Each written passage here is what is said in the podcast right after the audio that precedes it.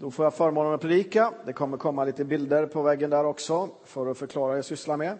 Jag sa kanske inte vad jag sysslar med nu för tiden. Eh, och då ska jag säga det. Jag säljer belysning nu för tiden. Så jag sprider fortfarande ljuset. Jajamän. Och det är rätt, jag säljer till grossister som sen säljer till elektriker. Det är mitt uppdrag.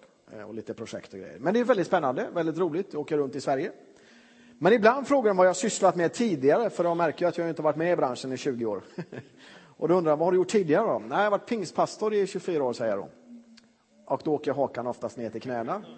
Och någon tjej hon sa så här, nu vet jag inte ens vad jag ska säga. Men jag sa, det är ingen fara, jag är inte farlig liksom, det är, det är lugnt. Nästa gång jag kommer dit, och så kommer jag in och frågar hur läget är. Sitter med kaffekoppen. Då blir jag så nervös, hon spiller kaffe på sig. Så att, men jag lovar, pingstpastorer är inte farliga. Nu är jag inte pingstpastor, jag är förkunnare. Men eh, jag hittade en, eh, en eh, vi har ju huvudkontoret i Frillesås, Candelux heter företaget, ifall du skulle känna någon av dem. Men i Frillesås så fanns det en väg som jag tyckte det, det var fantastiskt roligt. Då hittade jag en skylt där det står Kristens väg. Var inte det bra? Vad är en kristens väg för någonting?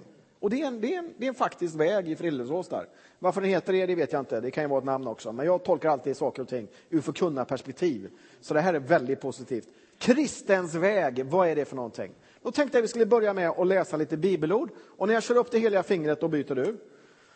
Vad är en kristens väg? Så läser vi ett bibelord. Gå in genom den trånga porten. Ty den port är vid och den väg är bred som leder till fördärvet. Och det är många som går in genom den. Men den port är trång och den väg är smal som leder till livet och det är få som finner den. Ett bibelord från Jesus själv. Kan man fundera på vilket sätt den är smal? Fundera på det. Så sa Herren, slå in på vägarna från fordom. Fråga efter de gamla stigarna, efter den rätta vägen. Ta den vägen och ni skall finna vila. Då tänker jag på min mormor. Alltså ta in på stigarna från fordom. Kan man lära sig någonting av äldre generationer? Ja, men jag har landat att man faktiskt kan det. Det finns något som heter livserfarenhet och det är nog ganska bra med det. Och jag tror att vi behöver varandra generationer emellan. Idag kan man få för sig att en, en kristen församling, det är 20-30-åringar som står och hoppar i en gudstjänst. Och så är det ett rockband som står där framme och spelar och det är kyrka. Och det kan det ju vara. Men det är inte hela bilden av kyrkan. Utan vad är kyrkan? Ja, det är, det är människor av kött och blod som är från noll till över hundra år. Det är kyrkan. Och där alla får vara med. Håller ni med? Om ni inte gör det så kan vi ta ett snack om det sen. Jag bara skojar. Eh, men det är min syn på det. Och det är ganska viktigt. Och min mormor, vad var det med henne då? Jo, alltså jag kommer ju inte från en kyrklig familj överhuvudtaget. Men så råkade jag fråga min mormor för 10 år sedan någonting, eller 15 år sedan var det säkert. Rätta mig om jag har fel frun, om det är för stort fel kan du rätta mig. Annars behöver du inte säga något. Men för en 15 år sedan, ja det är min fru som sitter där, Wenche heter hon. Eh, så frågade jag henne, tror du på Gud mormor? Ja men det är klart jag gör det, säger hon. Och hon var den första som visade mig en bibel också. Jag var kanske sju år gammal. Och så tog hon fram en sån här jättestor bibel med såna teckningar från Doré. Så, att säga, va? så fick jag sitta i knät och så visade hon bilderna där. Väldigt pedagogiskt.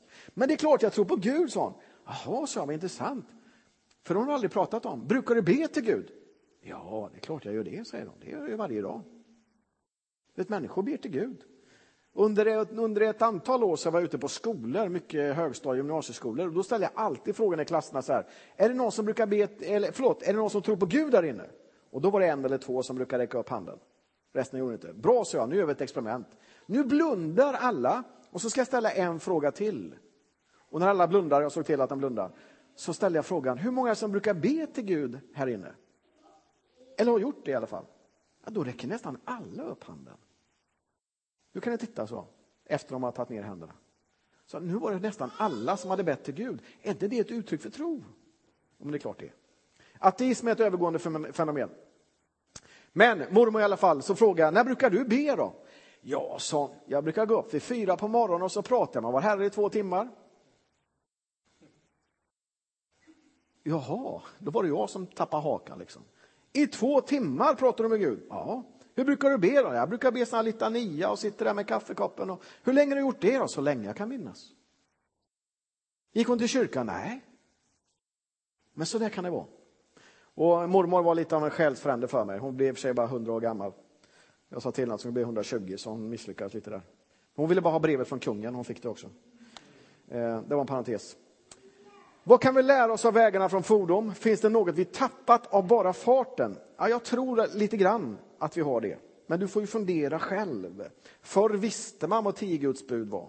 Man visste att man slår inte någon som ligger ner. Man visste att man sparkar dem inte heller. Man hoppar inte på dem med bakifrån med kniv och hugger ner dem, som händer i Israel just nu. Alltså det fanns vissa saker man inte gjorde som människa. Eh, man kunde lite referenser till Bibeln också, man kunde hur man betedde sig. Lite grann så.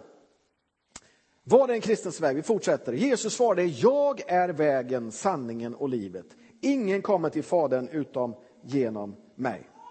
Så här står det om Saul i Apostlagärningarna. Saul som ännu rasade av modlust mot Herrens lärjungar gick till översteprästen och bad att få med sig brev till synagogorna i Damaskus. Om han fann några som hörde till vägen, män eller kvinnor, skulle han fängsla dem och föra dem till Jerusalem. Det är inte riskfritt att följa Jesus och gå den där vägen. Visste ni om att kristna är den mest förföljda gruppen i världen? 100 000 kristna människor dör för sin tro varje år. Det är ganska märkligt. Det vet vi inte om i Sverige, men så är det. Så här säger Paulus sen när han ska förklara sig och blivit kristen. Jag har varit dödsfiende till vägen och tagit fasta både män och kvinnor och satt dem i fängelse. Men jag erkänner att jag följer vägen som de kallar för en sekt och att jag på det sättet tjänar våra fäders Gud samtidigt som jag tror på allt som lagen säger och allt som står skrivet hos profeterna. En bön från Saltaren. Gud rusta mig med styrka så att jag vandrar den rätta vägen. Och plötsligt börjar vi förstå att det är med den kristna vägen. Det är en livsstil som håller hela livet. Som hänger i. Det är ett livsbeslut. Det är ett sätt att vara och handla och tro. Och Det innebär att både du och jag, jag hade min mormor, jag hade en, en eh, granne som hette Gunvor Bäcklund som när jag var 16-17 år tog in mig i sin gemenskap och sa, förklarade lite om kristen tro. Och jag kom med i en upptäckargrupp där och fick träffa någon pastor som förklarade vidare och så vidare. Och så vidare som gjorde att jag kom till tro. Men varje generation behöver vägvisare.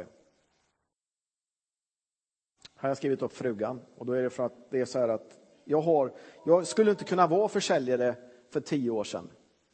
För då fanns det inte GPSer. Därför jag har inget lokalsinne alls. Så förr fick jag ringa och fråga frun så här, frugan, var är jag nu? Jaha, säger frun, hur ser det ut där du är nu?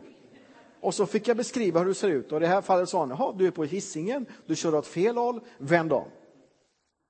Men nu har jag GPS, nu hittar jag i alla fall. Trots inget lokalsinne. Så jag hade kunnat vara säljare tidigare på det sättet. Och Det behövs vägvisare och antingen är man då som människa en god sådan eller en dålig. Så nya barnet här nu, lilltjejen som blev välsignad. Ja, det är ju väldigt stor betydelse hur ni som föräldrar, vilken väg ni väljer, eller rättare sagt vad ni undervisar om, hur ni är själva, vad hon får till sig och så vidare. Jättestor betydelse. Jag tror vi kallar till att vara vägvisare allihop, inom familjer eller för grupper på olika sätt. Jag ska berätta om en kille som hade det lite trassligt. Han heter Johnny Lee Clary. Och han var med i den där gruppen som gick omkring med lakan. Ku Klux Klan, känner ni till dem? KKK. Johnny Lee Clary växte upp i Oklahoma, Del City. Hans mamma var countrysångerska, väldigt duktig, men problem med spriten. Pappan var en duktig företagare, men det var trassligt i familjen. Man bråkade jämt. Och eh, man skickade iväg, i och för sig iväg barnen på söndagsskolan. Och när han gick till söndagsskolan, som är en väldigt viktig sak, så kommer Johnny Lee Clary till tro. Och så kommer han hem och berättar det, att nu tror jag på Jesus, han har dött för mina synder och, och, och, och jag vill följa honom. Och då asgarvar pappan bara, jaha, så du har blivit en kristen du, vad väldigt fint så. Och så var det väldigt rasistiskt i familjen också, i släkten runt omkring. Så första gången eh, Johnny Lee fick se en färgad människa med afrikanskt ursprung, afroamerikan då, så säger Så säger han, pappa, pappa, det är, det är en chokladman där borta. Så han är doppad i choklad och så hoppar han i bilen, han är fem år gammal. Det heter inte chokladman, min son, det heter nigger. Det var det första han fick lära sig. Och så fick han lära sig också, nu när det har kommit in färgade i Del City, så får vi låsa dörren, det behövde vi inte innan. Och så fick han massa fördomar och felaktig information om afroamerikaner. Han växte upp med det, eh, fortsatte gå i söndagsskolan och allt det där, men hans eh, söndagsskollärare förolyckades, motorcykelolycka. Sen när han var 11 år gammal, eftersom det var väldigt bråkigt i familjen hela tiden, och det här var en dysfunktionell familj kan man säga, så fick han se pappan stå med en pistol för att låtsas ta livet av sig, eller på riktigt. Men det bar sig inte bättre än att faktiskt sköt också. Och så dog han givetvis då. Så det var hans uppväxt. Och då fixar mamman en ny gubbe som inte gillar barnen och hon struntar i dem. Så då skickar de iväg eh, ett av barnen till en släkting och så skickades han iväg då från, från eh, Oklahoma till Los Angeles där han hade en syster och där var det bråk också. Och plötsligt står han själv på gatan som ung människa mitt i gäng erfarenheter och tråkigheter. Då kommer det en farbror till honom som säger till eh, Johnny Lee Clary så här, det du saknar det är en riktig familj.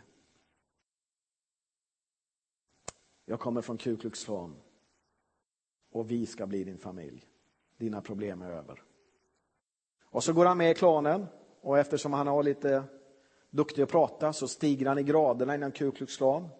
Så till slut så blir han nationell talesman för Ku Klux Klan i USA. Han har också varit brottare, kallas för Johnny Angel. Och han växer där, men så av en märklig händelse så kommer han till en eh, radiodebatt. Och så ska han möta en pastor som heter Wade Watts. Och han hade tänkt att jag får väl möta en sån här med, med hår som står åt alla håll och så jag hatar vita typen och så tar han fram stiletten och jag ska döda alla vita typ. Det var det han förväntade sig. Men så fick han se en pastor som kommer med slips och kostym och, och säger Hello Johnny, vad trevligt, god dag på dig liksom. Och så tar han honom med handen och så kommer han på, hjälp, det får jag ju inte göra. För då blir jag ju förorenad, för det stod i klanboken att tar man i, i en annan ras så, säga, så blir man eh, förorenad som människa. Så han drog bort den sådär, men då säger, eh, säger Wade Watts bara, men ta det lugnt Johnny, den, den kommer inte ramla av liksom. det är ingen fara. Och så blir han väldigt otrevlig där, Johnny Lee Clary då, och säger liksom, jag kommer, han säger massa fula saker. Då säger Wade Watts så här bara, det spelar ingen roll vad du säger eller vad du gör. Du kan inte göra någonting mot mig som kan få mig att sluta älska dig. Det går inte. Vi får väl se, säger John Lee Clary. Och när de är på väg ut från radiodebatten så tar han med sig ett litet barn också. Åtta månader gammal. Och så säger han, det här barnet vill inte de färgade ha. Eller de svarta, han talar ju om sin egen eh, grupp där på något sätt. Vill de inte ha, för att det var en vit man och en svart kvinna som hade ihop det. Så de svarta vill inte ha henne och de vita vill inte ha henne. Nu har jag tagit hand om henne, hon heter Tia. Kan du se något ont i det här lilla barnet? Och då var han på vippen att gå fram och gosa lite så här, butti butti butt sådär va. Trevligt. Men så kom han på, nej nej. Och så fortsatte han att svära och, och härja och så. Och så sa han bara, vi får väl se vad som händer. Och så var det sig inte bättre då utan de kom till Wade Watts, den här pastorns eh, tomt och så fyllde de ut massa skräp och grejer och det blev ingen reaktion från Wade Watts. Och så kommer de dit nästa gång och så tar de ett, ett kors och så tänder de eld på det och så springer de omkring där i sina, sina lakan och då kommer pastorn ut och säger nej men det är inte oktober än, det är, ni har inget trick och treat här, ni får komma tillbaka i oktober. Då kan ni få lite godis. Och så kommer dit och eldar honom fler gånger. Han frågar, vill ni ha lite korv och marshmallows? Så kan jag fixa det, det är lugnt. Så de visste inte riktigt, hur ska vi, hur ska vi ta hand om den här gubben? Vi får ingen reaktion liksom. Så de, de, de till och med brände ner kyrkan. Fast de hann släcka den i tid. Och så ringer han efteråt och så säger han så här. Åh, du, han förställer rösten. Du vet inte vem det här är, men vi ska ta hand om dig. Vi kommer snart. Var redo. Då säger han bara, ah, hallå Johnny. Vad roligt att en så fin människa som du ringer mig, säger Way Was. Och så ber han bön. Gode Gud, förlåt eh, Johnny att han är så dum. Han har haft det jobbigt i sin uppväxt och då bara slänger han på luren. Sista gången de möts eh, under den här processen, eh, då ser de Wade Watts på en restaurang. Då går 30 klanmedlemmar in på den här restaurangen och så säger de Det här är en restaurang bara för vita. Du hör inte hemma här. Och så säger han så här. Vad, för han satt åt kyckling där. Vad det än gör med den där kycklingen så ska jag göra samma sak mot dig. Så här. Då tar Wade Watts upp kycklingen och så ger han den en stor puss. Och då börjar alla i restaurangen garva. Och han vänder sig om Johnny Lee och ser att alla klåmedlemmar och viker sig av skratt och säger bara ut härifrån! Ni får ta bort de där eh, lakarna lakanen i två veckor minst. Och sen märkte han, nej, efter det, de kunde inte göra någonting. De fick han inte att vekna liksom i, i, i sin kärlek. Hur gick det sen då? Jo, han blev som sagt var till slut Imperial Wizard och nationell stå, eh, eh, eh, talesman för Ku Klux Klan. Men samtidigt gick det ut för. Han mådde sämre och sämre, det blev mer och mer sprit. Och så började han titta på tv-predikanter. Så han sa till klanen, på söndagar så vill jag inte ha några möten för då ska jag titta på, på tv-predikanter och lyssna på vad de säger. Han var fascinerad av det. Men så mådde han ju bara sämre och sämre och eh, han fick ju massa mordhot och grejer från alla sköns olika håll. Så satt han där hemma en kväll i soffan, eller förlåt under dagen, under soffan, med, i soffan där och så tänkte han, aj. Han hade pistolen och så tänkte han, jag gör samma sak som pappa. Men så fick han se en solstråle som gick mellan persiennen rätt in i bokhyllan och så landade den på en bibel som han hade hemma. Så tänkte han, jag får kolla den där boken. Så öppnar han boken så kommer han till Lukas 15 och läser om den förlorade sonen. Och så läser han igenom hela det kapitlet. Och det handlar om någon som övergav sin far och så levde som ett svin och sen kommer tillbaka och förväntar sig att nu får jag jobba i stallet för evighet här. Han har tagit allt arv och allting. Så tänker Johnny, det är ju precis jag. Men kan Gud verkligen förlåta mig? Så knäpper han sina händer, precis som jag gjorde en gång. Och så bad han till Gud, gode Gud, om du finns kan du förlåta mig och hjälpa mig att gå en annan väg, för det kändes inte bra. Och där blir han kristen. Och så förändras hela hans liv därför att den tar emot Jesus. Och så blir han bilförsäljare, det var värst vad bilförsäljare vi pratar om idag gick jättebra för honom. Och så tittar han på tv igen och så ser han att det är massa ungdomar som kommer med liksom i såna här hatgrupper, typ KKK eller nazister och sånt där. Och då bad han till Gud, Gud du måste skicka någon, säger han. Ja, jag har sett ut den, säger Gud då. Och så visar det sig att nej, men Gud ville att han skulle gå ut och berätta om detta. Och då ringer han Wade Watts och så säger han, jag har blivit kristen nu. Fantastiskt, säger Wade Watts. Då kan väl du komma till min kyrka och predika?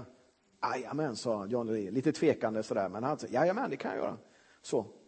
Och när han berättade för församlingen så tyckte de inte alls det var kul. Jaha, vi ska ha Ku Klux Klan här för det var en, en, en afroamerikansk kyrka med mest svarta med där. Och då tyckte de, nej men det var väl inte så roligt att ta hit en sån liksom. Så kom han dit och predikade och församlingen satt så här, sa han. Mm. Alltså, du är kristen nu, det trodde de liksom inte på. Men ju längre han höll på, desto mer förstod de att det var på riktigt. Och så gav man en inbjudan till att komma till tro. Och så är det ett tiotal ungdomar som ger sina liv för Jesus. Det vill säga, de tar emot Kristus, den kristna tron. Och så frågar Way Watts, känner du till den där tjejen? Sa. Nej, sa han, vem är det? Det är det där lilla barnet jag visade dig. Hon heter Tia. Hon tog emot Jesus idag. Visst är det fantastiskt?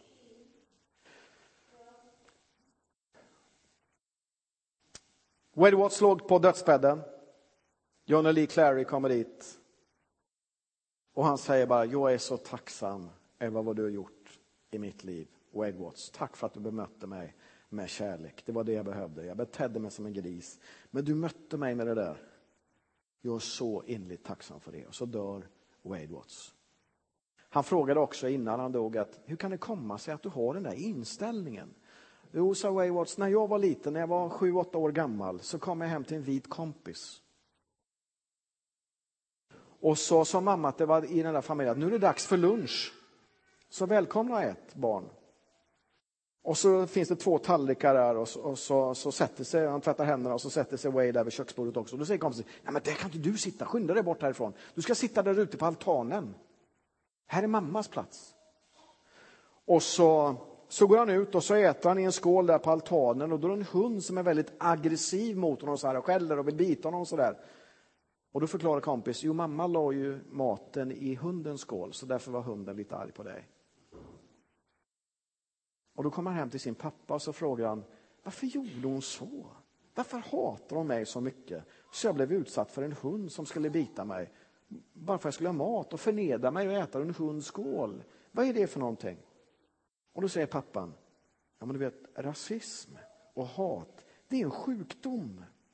Det kan man inte vinna genom våld eller, eller, eh, eller hat. Det kan bara vinnas med kärlek. Och där lärde sig Waywatch, Watts, den här pastorn, att det är så ska man hantera eh, situationerna. Han var kompis med Martin Luther King också.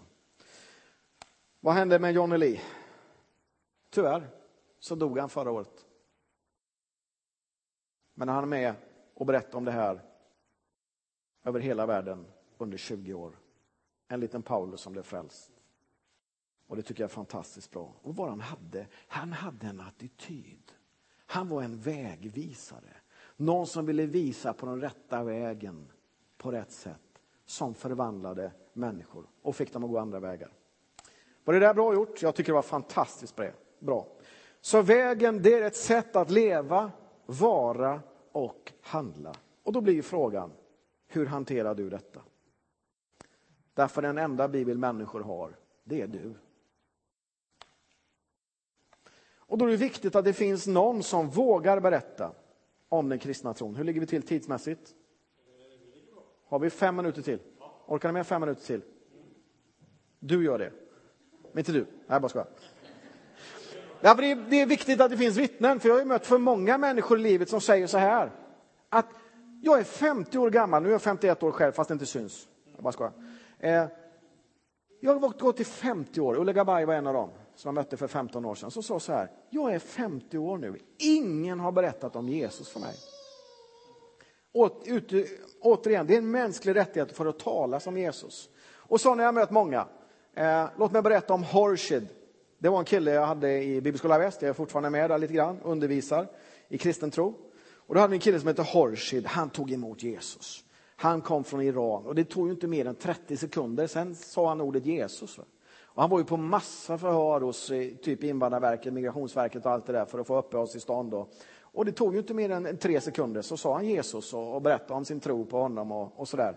Och han sa det att eh, ja, om de skickar mig tillbaka till Iran så, så förlorar jag livet. Och jag tycker det är lite resursslöseri, sa han. För han har varit militant muslim med i al-Qaida. Men han tyckte också det är mänsklig rättighet att få tala som Jesus. Så han startade en ny evangelisationsmetod. Jag vet inte om han fortfarande håller på. Men han startade någonting som han kallar för bastuevangelisation. Har ni varit med om det? Bastuevangelisation. Han gick till en enda badhus i stan och så gick han in i bastun när det var fullt med folk där inne. Och så började han hälla på vatten på aggregatet. Så här. Det är gott. Så hällde han på lite till. Började folk skruva lite på sig.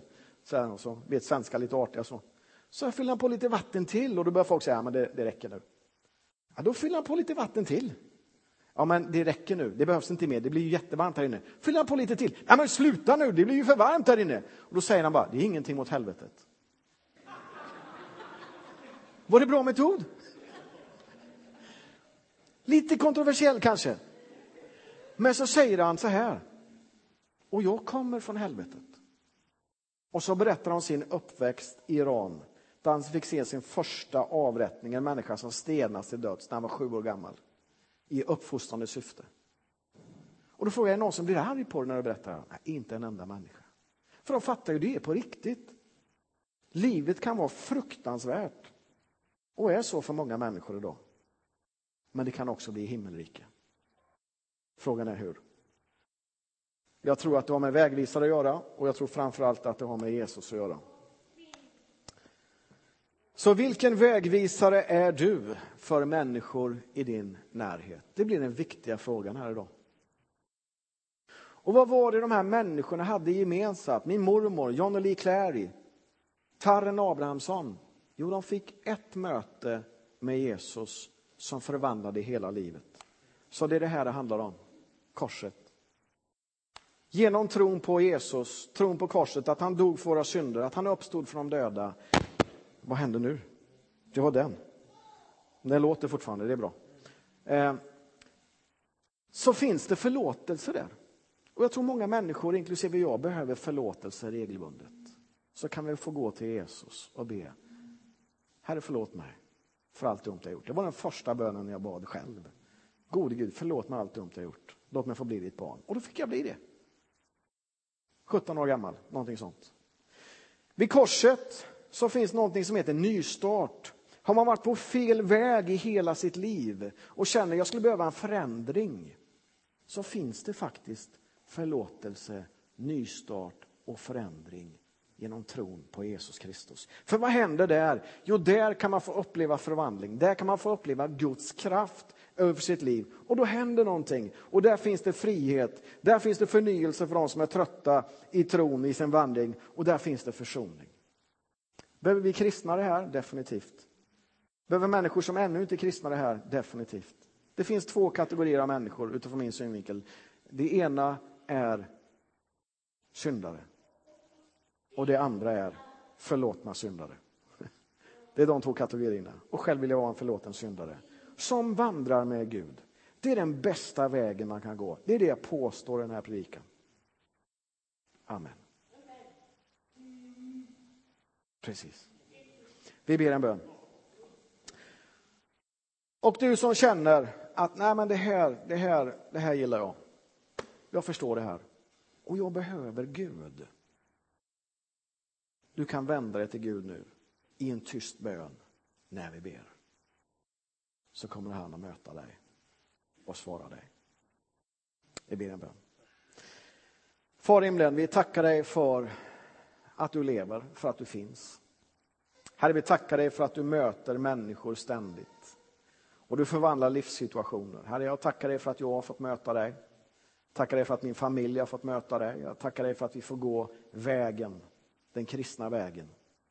Tackar dig för att vi får ha en relation med dig, Herre. Och Herre, du känner oss bättre än någon annan. Så vi ber tillsammans här nu om förlåtelse för allt vi har misslyckats med. Förlåtelse för allt dumt vi gjort, för allt dumt vi sagt. Men vi tackar dig också för att du verkar i oss och genom oss. Vi tackar dig för allt goda vi har fått göra genom din kraft. Herre, vi prisar dig för det. Vi tackar dig för den inspiration du ger. Och vi tackar dig för att det budskapet, den kristna tron, det möter människor ständigt och förvandlar liv. Herre, tack för det. Kommer din heliga Ande över oss nu. Och du ser hjärtan som ber tysta böner just nu. Herre, möt dem med din heliga Ande. Möt deras livssituationer. Tack för att du har lovat att vara med oss ända till tidens slut. Och sen i fortsättningen efter det också. Herre, jag prisar dig. Välsigna var och en som har sin egen hjärtas bön just nu. I Jesu namn. Amen.